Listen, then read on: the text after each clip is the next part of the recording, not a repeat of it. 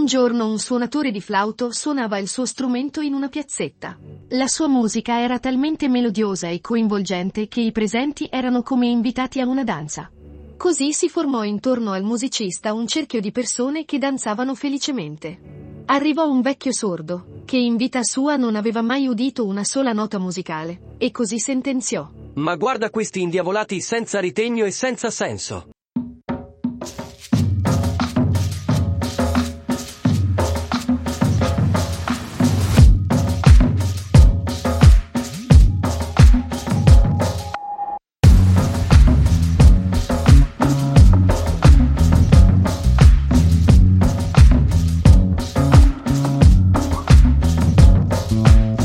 Sommario.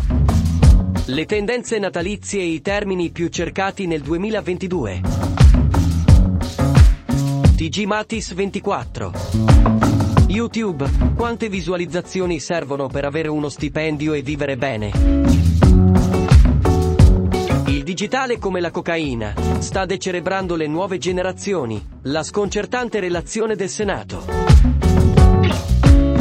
La Svezia avvia la campagna di abbattimento dei lupi, tra le proteste dei cittadini. E noi come stronzi rimanemmo a guardare. Il film di Pif innesca una riflessione sugli algoritmi che riguarda anche il nostro mondo. La rete aiuta, la rete unisce, la rete salva. 1, 2, 3, 4, 5, 6, 7, 8, 9, 0.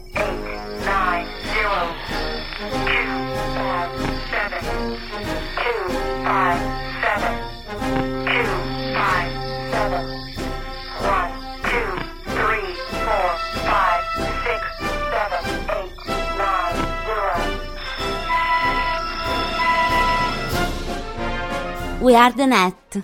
Siamo tutti connessi.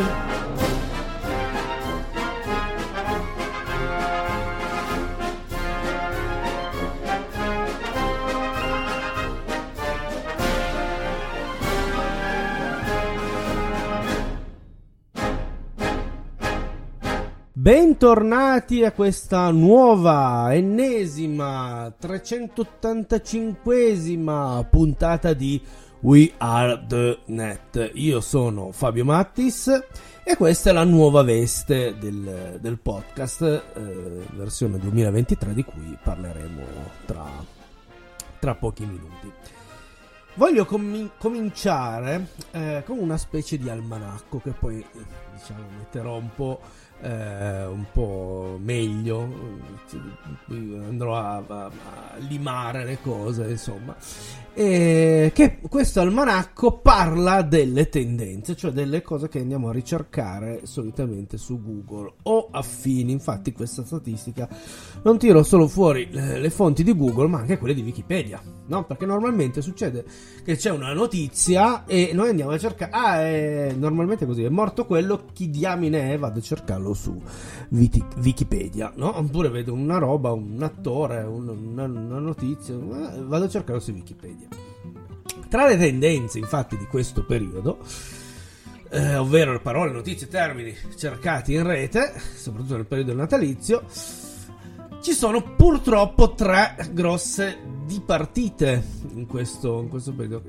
La prima di Gianluca Vialli, che è quella che mi ha rattristato tantissimo perché eh, per me è stato un simbolo della mia adolescenza.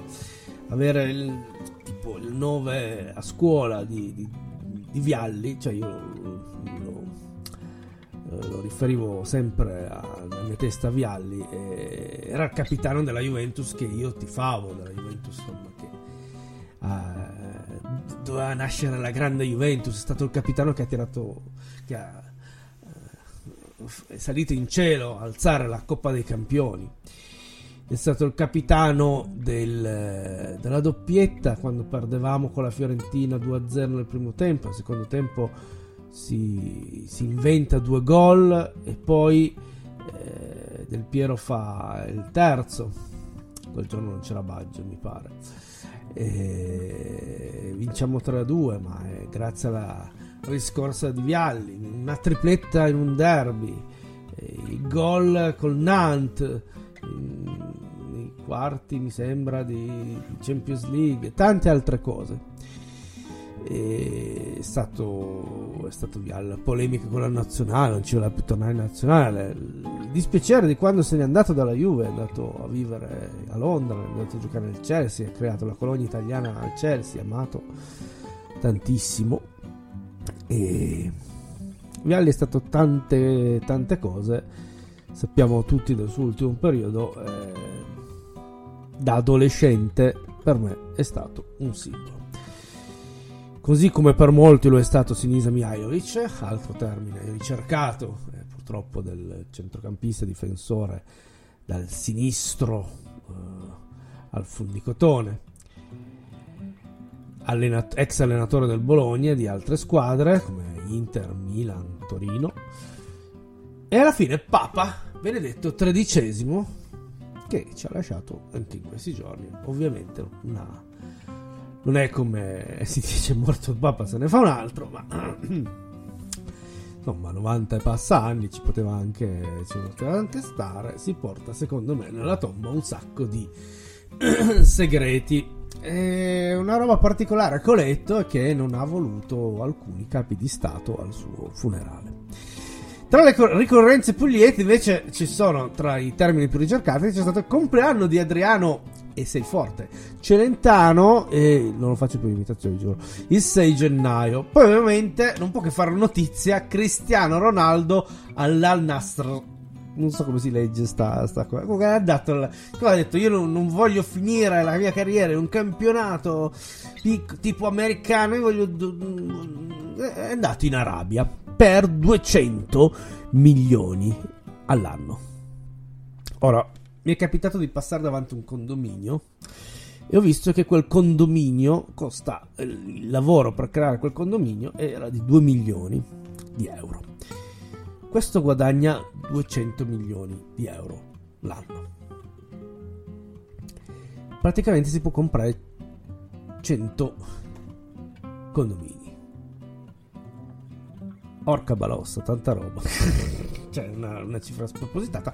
Ma giochi in una squadretta in Arabia che ovviamente non è nel gota del, del calcio. Che brutta fine, mi dispiace per Ronaldo. Eh, che già chiamavo Air Piscina quando giocava nel Real Madrid e si buttava spesso a Torino. Poi è diventato un mio giocatore, però lì mi è passata un po' la, la voglia di seguire il calcio. Ma Vediamo quali sono invece le parole più cercate nel 2022 su Google.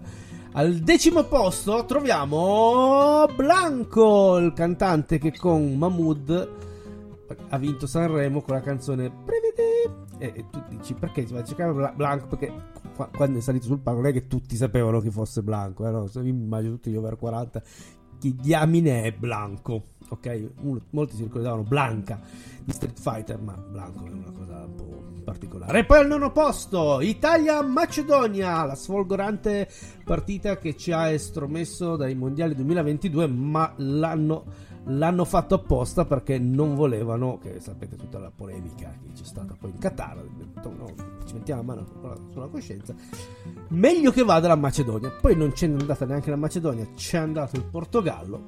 Ma questa è un'altra storia. All'ottavo posto Drusilla, ovvero Drusilla Foer, l'alter ego dell'attore Gianluca Gori che ha co-condotto una o due puntate di Sanremo, adesso non ricordo bene. Al settimo posto, beh, non poteva che esserci lui in classifica, Piero Angela, il divulgatore eh, scientifico che ci ha lasciato pochi mesi fa. Una figura, eh, punto di riferimento italiano, eh. Assolutamente. Al sesto posto, quel pazzo di. quel pazzo mattacchione di Putin Ormai Putin ha quel pazzo di davanti, non ha più un nome, come Gino de, de, de, di X Factor. E quel pazzo poi Putin è diventato un pazzo tutto di colpo, no? Questi, perché negli ultimi anni non è successo niente lì, ma lasciamo stare, Putin è soltanto al sesto posto, ma vedremo come quello che sta combinando ha, ha, superato. Guardate, in questa classifica spoiler non c'è la parola Covid! Non c'è! Figata! Una volta tanto. Al quinto posto, elezioni 2022. Neanche la Meloni. La gente non ha cercato la Meloni, ha cercato elezioni 2022. E al quarto posto, che fa, forse qui c'è un accenno al Covid, o quantomeno alle elezioni. Non voglio nominarla, che poi mi mette la targhetta all'algoritmo di beh. Al quarto posto, Australian Open. Forse per la questione Djokovic Bah, non lo so. Al terzo posto, Russia-Ucraina! Per una volta insieme, ma non come Italia-Macedonia. Cioè, nel senso, proprio come. Pensate se fare una partita di calcio adesso Russia-Ucraina? È una merda comunque. Al terzo posto, ah, scusate, al secondo posto, un'altra di partita al. Um, al eh, Google piace il Totomorto sicuramente. Yeah, chi, chi è che ci ha lasciato un'altra grande regina Elisabetta Elisabetta II che eh, eh, se n'è andata e non è che ne possiamo fare qualcosa. Anche lei non era sicuramente di, di, di primo pelo ma sicuramente un'icona per tanti versi. God Save the King adesso. E al primo posto, un po' come all'Eurovision, a sorpresa, si già preso, si era già preso un pezzo del terzo posto, ma va anche al primo posto, manco fosse l'Inter, l'Ucraina al primo posto come termine più cercato sou Google.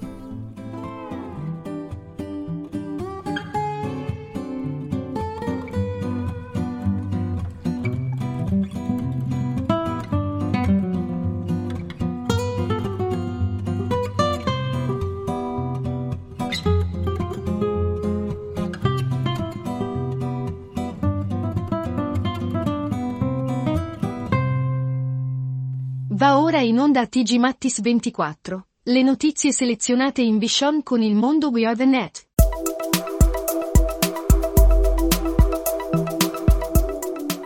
Allora, la prima notizia eh, di questa edizione arriva da Lega Nerd, ma in realtà arriva anche da un altro sito che si chiama rebootonline.com che ha recentemente pubblicato un report per capire su YouTube quante visualizzazioni servono per avere uno stipendio e vivere bene. Eh, riassumo molto, poi ovviamente sul canale Telegram è già linkato questo, questo articolo. Comunque, tanto per farci capire, eh, uno stipendio medio loro lo calcolano su, lo calcolano su 20.880 euro netti, cioè circa 1.740 euro. Eh, per 12 mensilità. Ovviamente non c'è tredicesima e altre, altre cose.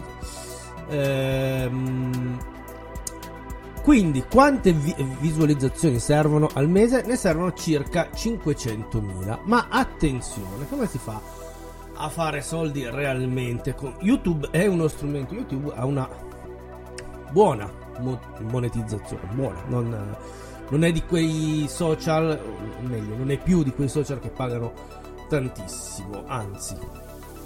Però è quello che dà maggiore visibilità. E allora, eh, perché gli, gli youtubers sono ancora così fondamentali, vengono citate così tanto? Perché il sistema fa sì che tu avendo più visibilità e riuscendoti a posizionare in una certa nicchia di mercato, allora puoi avere la possibilità di fare affiliazioni, per esempio. Eh, che cosa sono? Per esempio, eh, non so, fa- faccio un elenco della strumentazione che uso per fare il podcast. Metto gli strumenti eh, tramite l'affiliazione di Amazon e li metto magari nel, nel post di, questo, di, questa puntata, la gente ci clicca sopra, interessata e magari se lo comprano. Se passano dal link che ho pubblicato io, ricevo qualcosina da parte di Amazon. Oppure, proprio il caso degli influencer, eh, faccio, faccio vedere con una certa maglietta, faccio vedere con un cappellino di di un brand eh, piuttosto che parlo bene di qualsiasi cosa, che riguardi un tal eh, brand, beh, posso ricevere degli emolumenti. Eh, insomma, delle... in realtà dovrebbe essere chiara questa cosa per la legge italiana. In realtà vediamo un sacco di sponsorizzazione, non è così regolamentato. Voi sapete che se guardate in televisione vi dicono alla fine c'è la sigla, eh, che ne so, c'è questo tizio ha il giubbotto di Dolce Gabbato, il, il naso finto di eh, Pippono lo strambone e via discorrendo, ok? Ve lo scrivono. Nel, nell'internet non è così semplice far apparire queste cose. Quindi YouTube è uno strumento, lo possiamo utilizzare per eh, farci vedere, ma non è l'unico strumento possibile. Ci possono essere i podcast, ci possono essere eh, Instagram, TikTok e altre.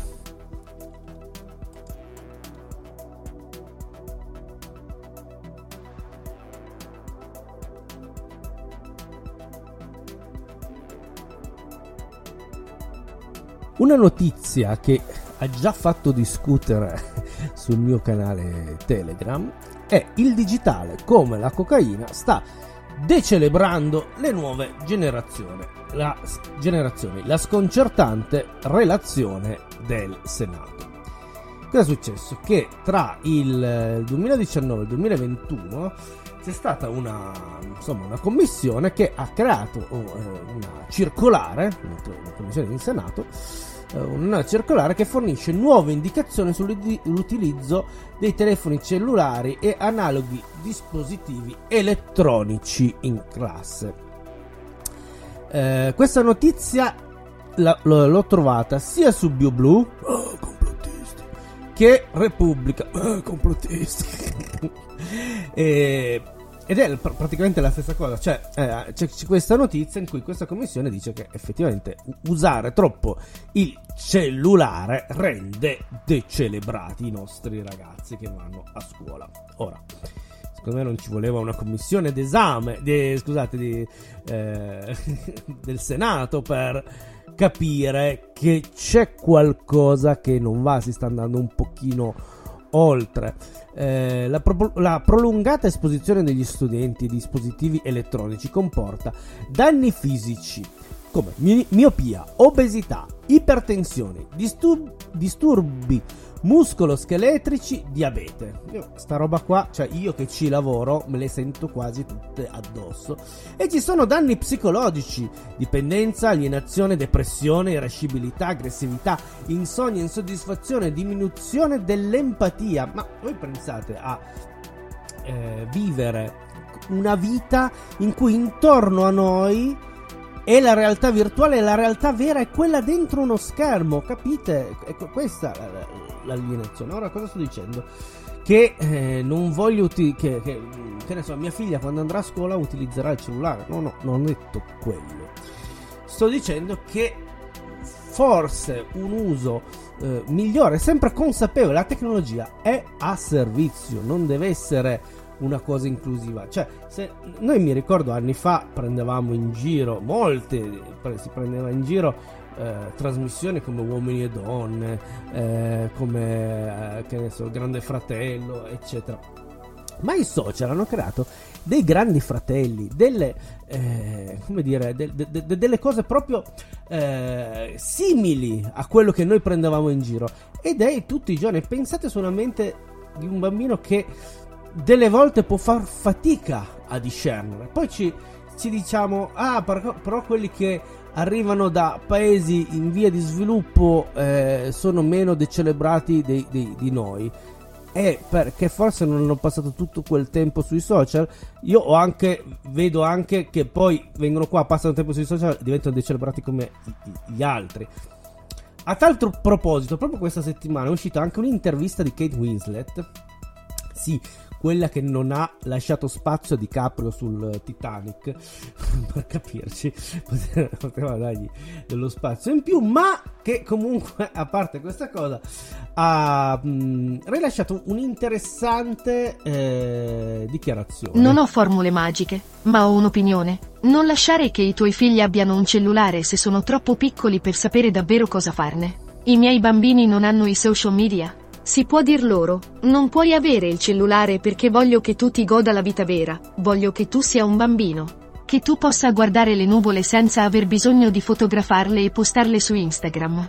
Allora, ovviamente se- se- sembra un- un- una classica frase, eh, diciamo, da perbenismo. Ah, io non lascio il cellulare perché è meglio la vita. Però è vero, cioè, io mi rendo conto, ho una bimba di 25 anni faccio fatica delle volte, la televisione la guardiamo, a non esagerare con la televisione.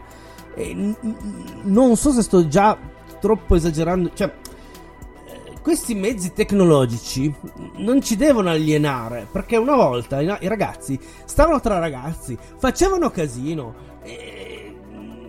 viva Dio! Siamo cresciuti tutti quanti per le strade, chi più chi meno. Io, ad esempio, meno. Non, non- sono stato. eh, con- che, che non ho questa vita da niños de, de- rua, no? Praticamente. Però è interessante il fatto di essere stata quella generazione di mezzo che eh, comunque è cresciuta fino al 1999 più o meno senza l'uso di, te- di- di cellulari ok? Eh, io il primo ce l'ho avuto nel 1999 io ricordo che dissi ai miei eh mi volete controllare? Eh?" ed effettivamente era quello. Loro no assolutamente. Perché ce l'hanno tutti. Mi hanno, mi hanno regalato questa cabina telefonica come una volta. E avevo 19 anni. Cioè non ero soltanto adulto, ero già marcio quasi. Non ero solo maturo. Insomma, questa è la, la- la mia posizione. Mi piacerebbe discuterne anche con, con altri. Magari ci facciamo delle serate qui su We Are The Net sul tema.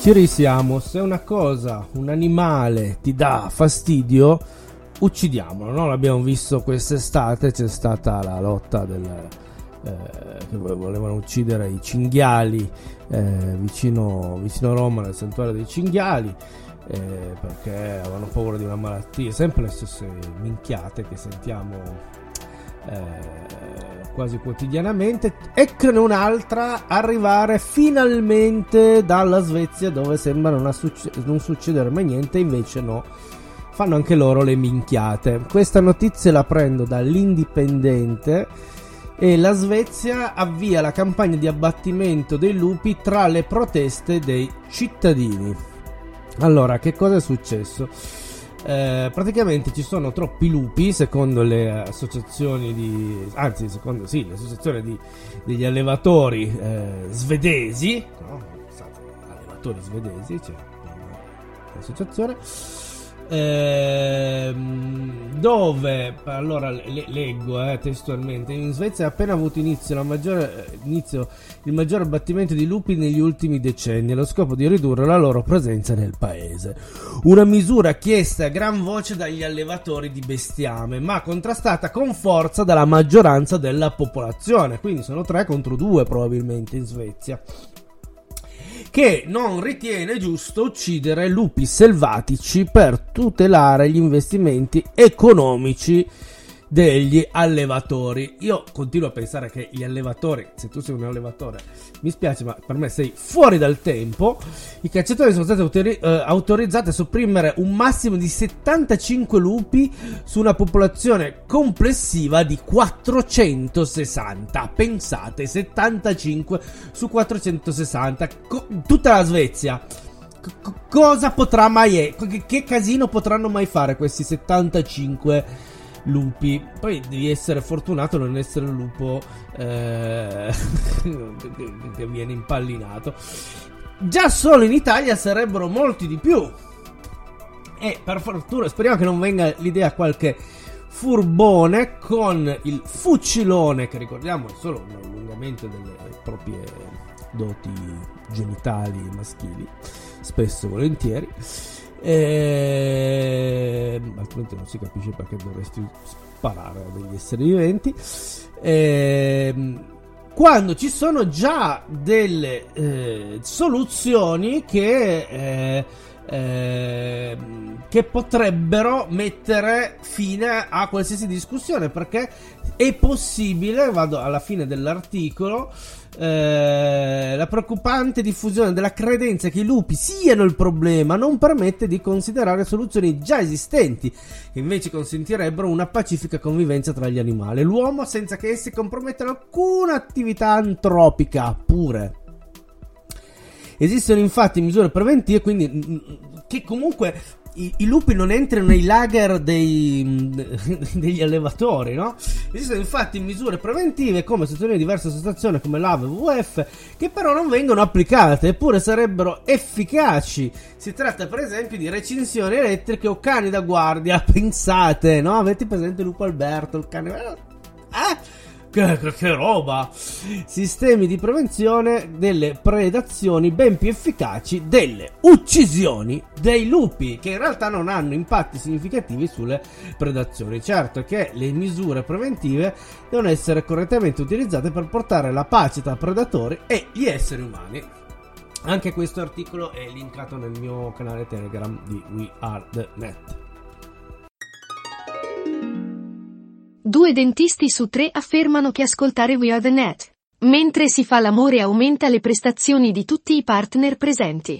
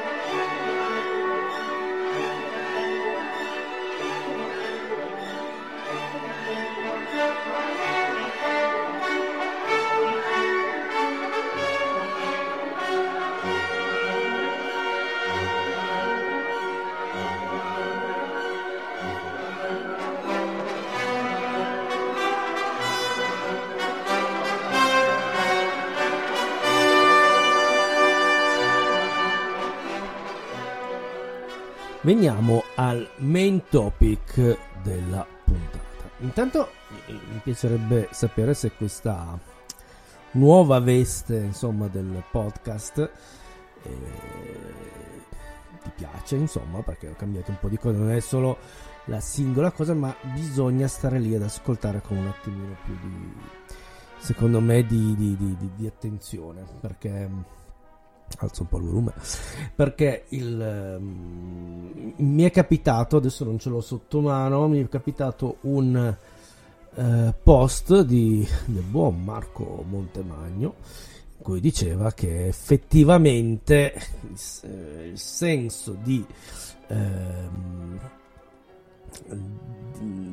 di utilizzare i social in un certo modo tu devi stare in un minuto un minuto e mezzo per dire una cosa perché l'attenzione è molto bassa, devi cercare di acchiappare più pubblico possibile, però il pubblico, cioè tu, tu hai bisogno magari di fa- fare delle premesse, spiegare delle cose per far passare un tuo concetto. Allora tu cosa fai però per avere le views, le visualizzazioni, cosa fai? Ti abbassi a quello che richiede in realtà eh, l'algoritmo. È proprio di algoritmo parliamo oggi, anzi di algoritmi in, in generale.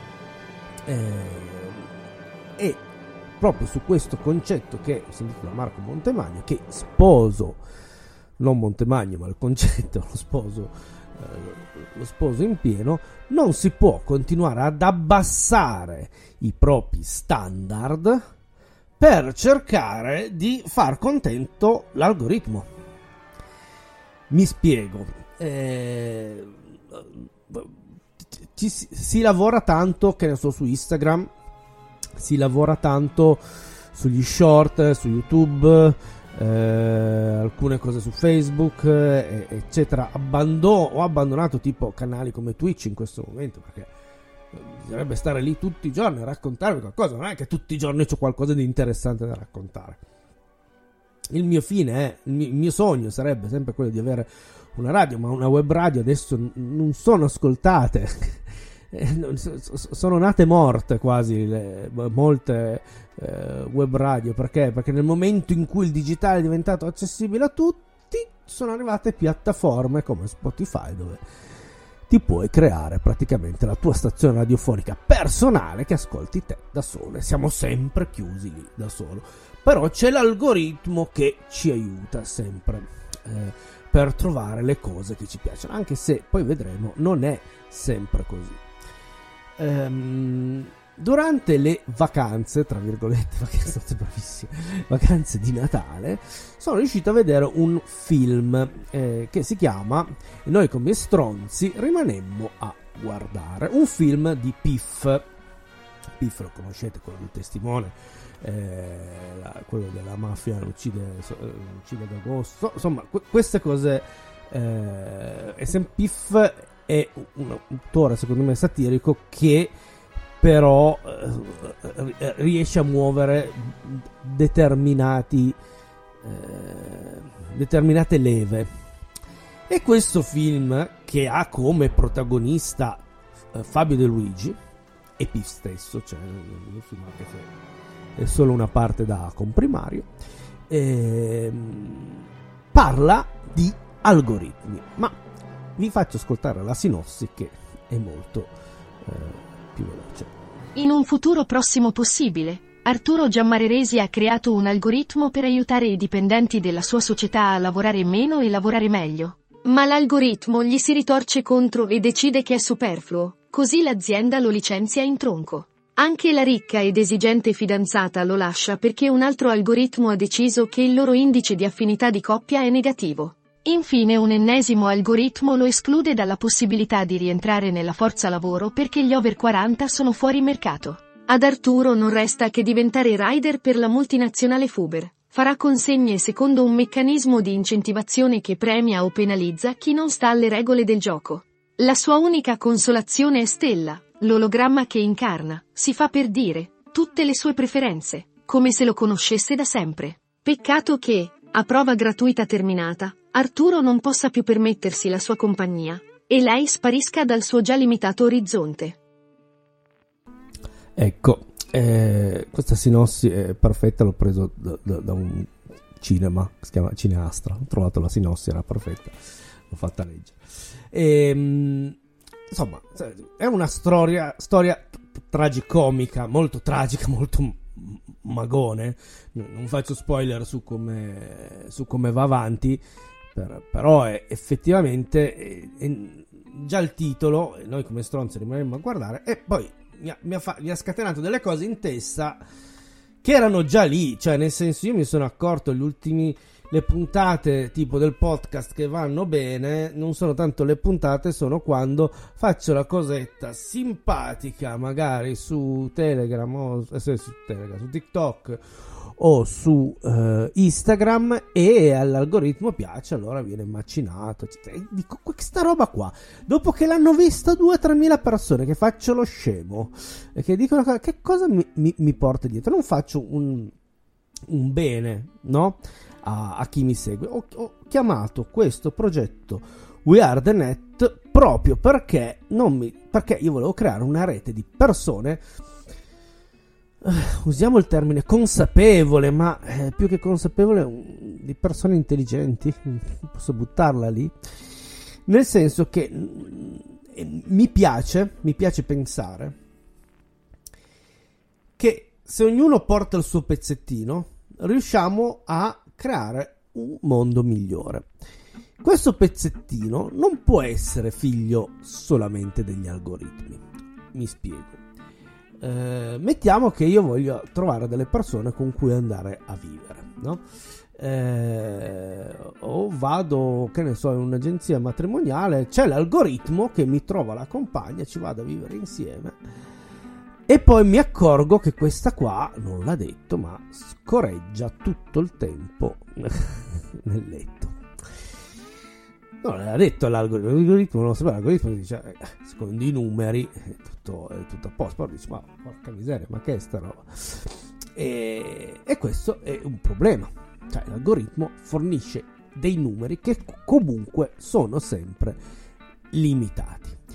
Ma proprio perché noi siamo esseri viventi e quindi macchine già perfette, noi sicuramente possiamo essere superiori all'algoritmo, perché spesso e volentieri questi algoritmi non, eh, come dire, eh, non tengono conto, per esempio, dell'empatia, della, di, di essere simpatici, piuttosto che eh, lo sforzo di creare qualcosa che non c'è stato. Una cosa che non piace sicuramente agli algoritmi è qualcosa che non c'è mai stato, perché non riesce a creare una statistica. Ti dice io questa cosa non l'ho capita, provate a parlare ad Alexa, digli una cosa che non capisci, dice eh, che cosa? Eh. O, visto che ne abbiamo parlato nell'ultima puntata, chat GPT è un algoritmo, eh? ChatGPT non è che andiamo tanto lontano, è un algoritmo con un'intelligenza artificiale collegata, io la uso per alcune cose ed è utile limitatamente, non, non fa parte del mio, eh, come dire, modo di pensare e, come dire, non potrei mai delegare tutto a ChatGPT, non è, non è possibile, a parte che dice delle minchiate eh, senza senso questo anche lo ritroviamo per esempio quando ascoltiamo musica. Fatevi un account su Spotify, fatevi un account su Amazon Music. Eh, dopo un po' che gli dice voglio sentire cantautori italiani, vi manda le 50 canzoni sempre eh, dei, dei, dei, dei, cantautori le più famose eh, eh, di Dalla, De Gregori, eh, De André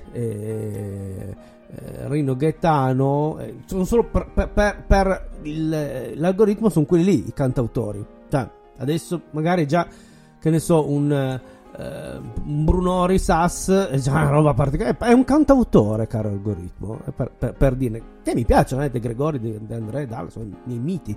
Però magari ascoltare anche qualcosa di, di, di particolare. Per fortuna non sono il solo ad aver pensato questa cosa, ma ho trovato anche un articolo di Gino Castaldo su eh, Repubblica, mi pare, adesso non mi, eh, non mi, viene in mente al volo, ma eh, Gino Castaldo, anzi sull'Espresso, scusate, eh, Gino Castaldo che, Castaldo che ci dice questa cosa qua sull'algoritmo. C'è solo un piccolo insignificante dettaglio che dovrebbe annullare la nostra gratitudine, un particolare che rende questa pratica devastante, una sorta di napalm che fa terra bruciata di alcuni elementi essenziali all'avanzamento culturale. Il motivo è semplice, l'algoritmo per fare il suo lavoro elimina le discrepanze, cancella le sorprese, non ama le scoperte, preferisce le certezze, le conferme. Sente di avere successo quando azzecca qualcosa che noi già sappiamo e quindi predica l'appiattimento, l'omologazione, sfavorisce la curiosità, l'imprevisto, ovvero, ed è la cosa peggiore, la nascita di nuove idee. A far prosperare l'infido algoritmo è stata l'ossessione dei numeri. Ecco, è un po' quello che stavo dicendo anch'io, eh? questa ossessione dei numeri e, quest- numeri e questo possibile appiattimento. Guardate che quando ho cominciato a fare il, eh, come mestiere, diciamo, tra i primi lavori era fare siti web. E fino al 2013 fare siti web significava proprio disegnarlo, no? Il sito. Poi a me piaceva il codice, piaceva il codice HTML, la grafica, tutto messo insieme. Dopo il 2013, praticamente, quando eh, è stato deciso che i siti dovevano essere visibili giustamente anche da un certo punto di vista anche su supporti come gli smartphone, quindi con un eh, video largo 300 pixel per capirci, eh, beh, tutti i siti sono diventati praticamente tutti uguali. Quante volte abbiamo visto le slide, no? In testata, le colonne, i tastoni, sempre le stesse cose. È difficile metterci della creatività perché lì si era deciso che l'algoritmo avrebbe premiato quei tipi di siti, in quel caso l'algoritmo di Google, no? che la fa ancora da, da, da padrone. Ed effettivamente è vero. Eh, eh, ha aiutato a, a rendere molto più leggibili i siti web, ha distrutto però la creatività nel fare siti. Distrutto perché devi stare in 300 pixel. Poi il, l'utente perde la pazienza in meno di 30 secondi se non trova le cose. Cioè, eh, da una parte è stato un bene per i, i, i fessi creativi. Io mi ricordo sempre di un creativo che mi disse facciamo un sito tutto bianco con una foglia in mezzo e l'utente entra, trova questa foglia, clicca e si apre un piccolo menu come un rametto. Da questo rametto ci sono i link. Da quel link troverà le sottocategorie ci voleva mezz'ora soltanto per raccapezzarci, poi per finire sulla pagina dove volevi andare, ok?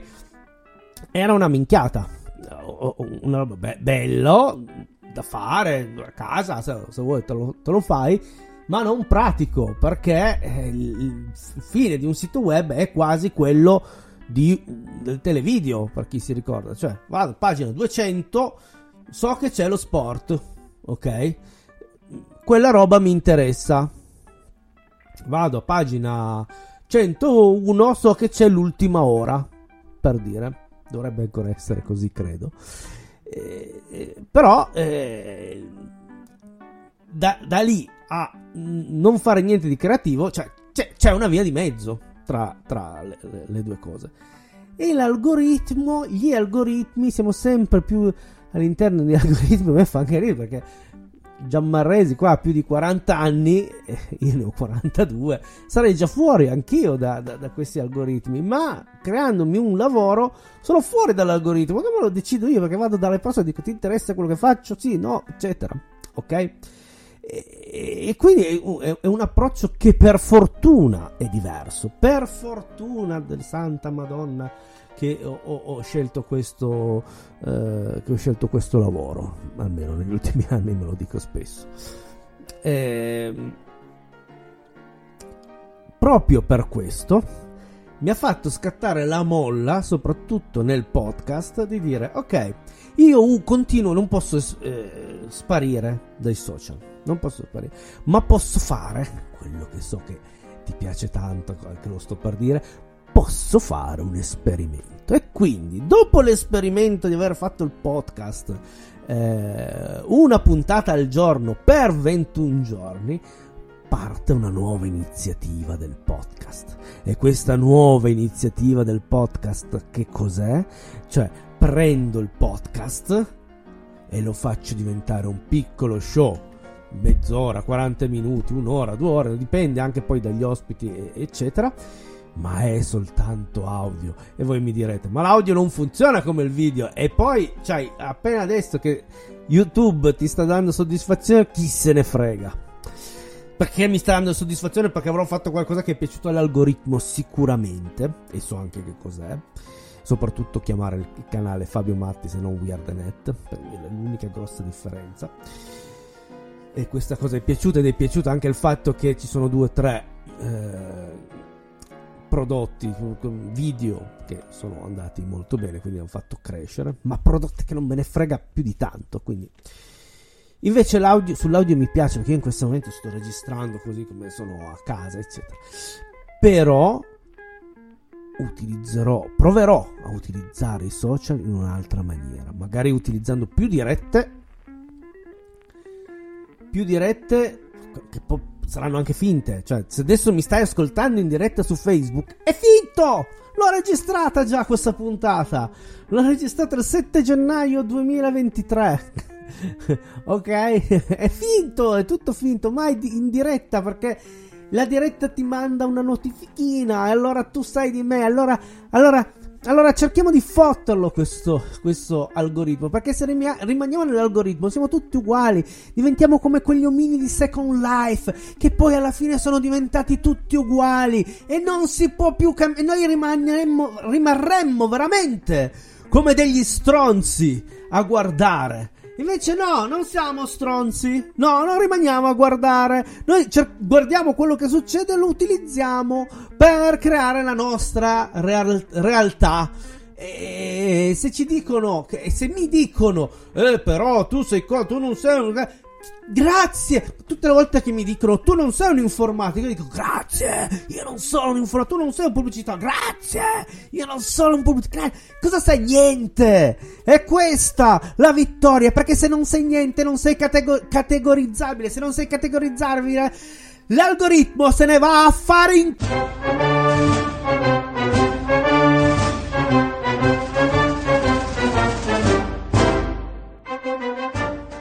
We are the net. Siamo tutti connessi, è un progetto di Fabio Mattis. Questa è la versione podcast nata nel 2018. We are the net vuole creare, sfruttando anche il digital, reti di anime non perfettamente allineate con il sentire comune. I classici difetti di fabbrica. Anzi, meravigliosi difetti di fabbrica. We are the net è un podcast volutamente bohemien ecologista, spirituale, stralunato che vuole creare, anche, una nuova materialità partendo dal digitale. Ci trovi su tutte le piattaforme di podcasting e su weardenet.it. Cerca il canale Telegram WeAreTheNet per ricevere tutti i giorni informazioni su questo e altri progetti connessi.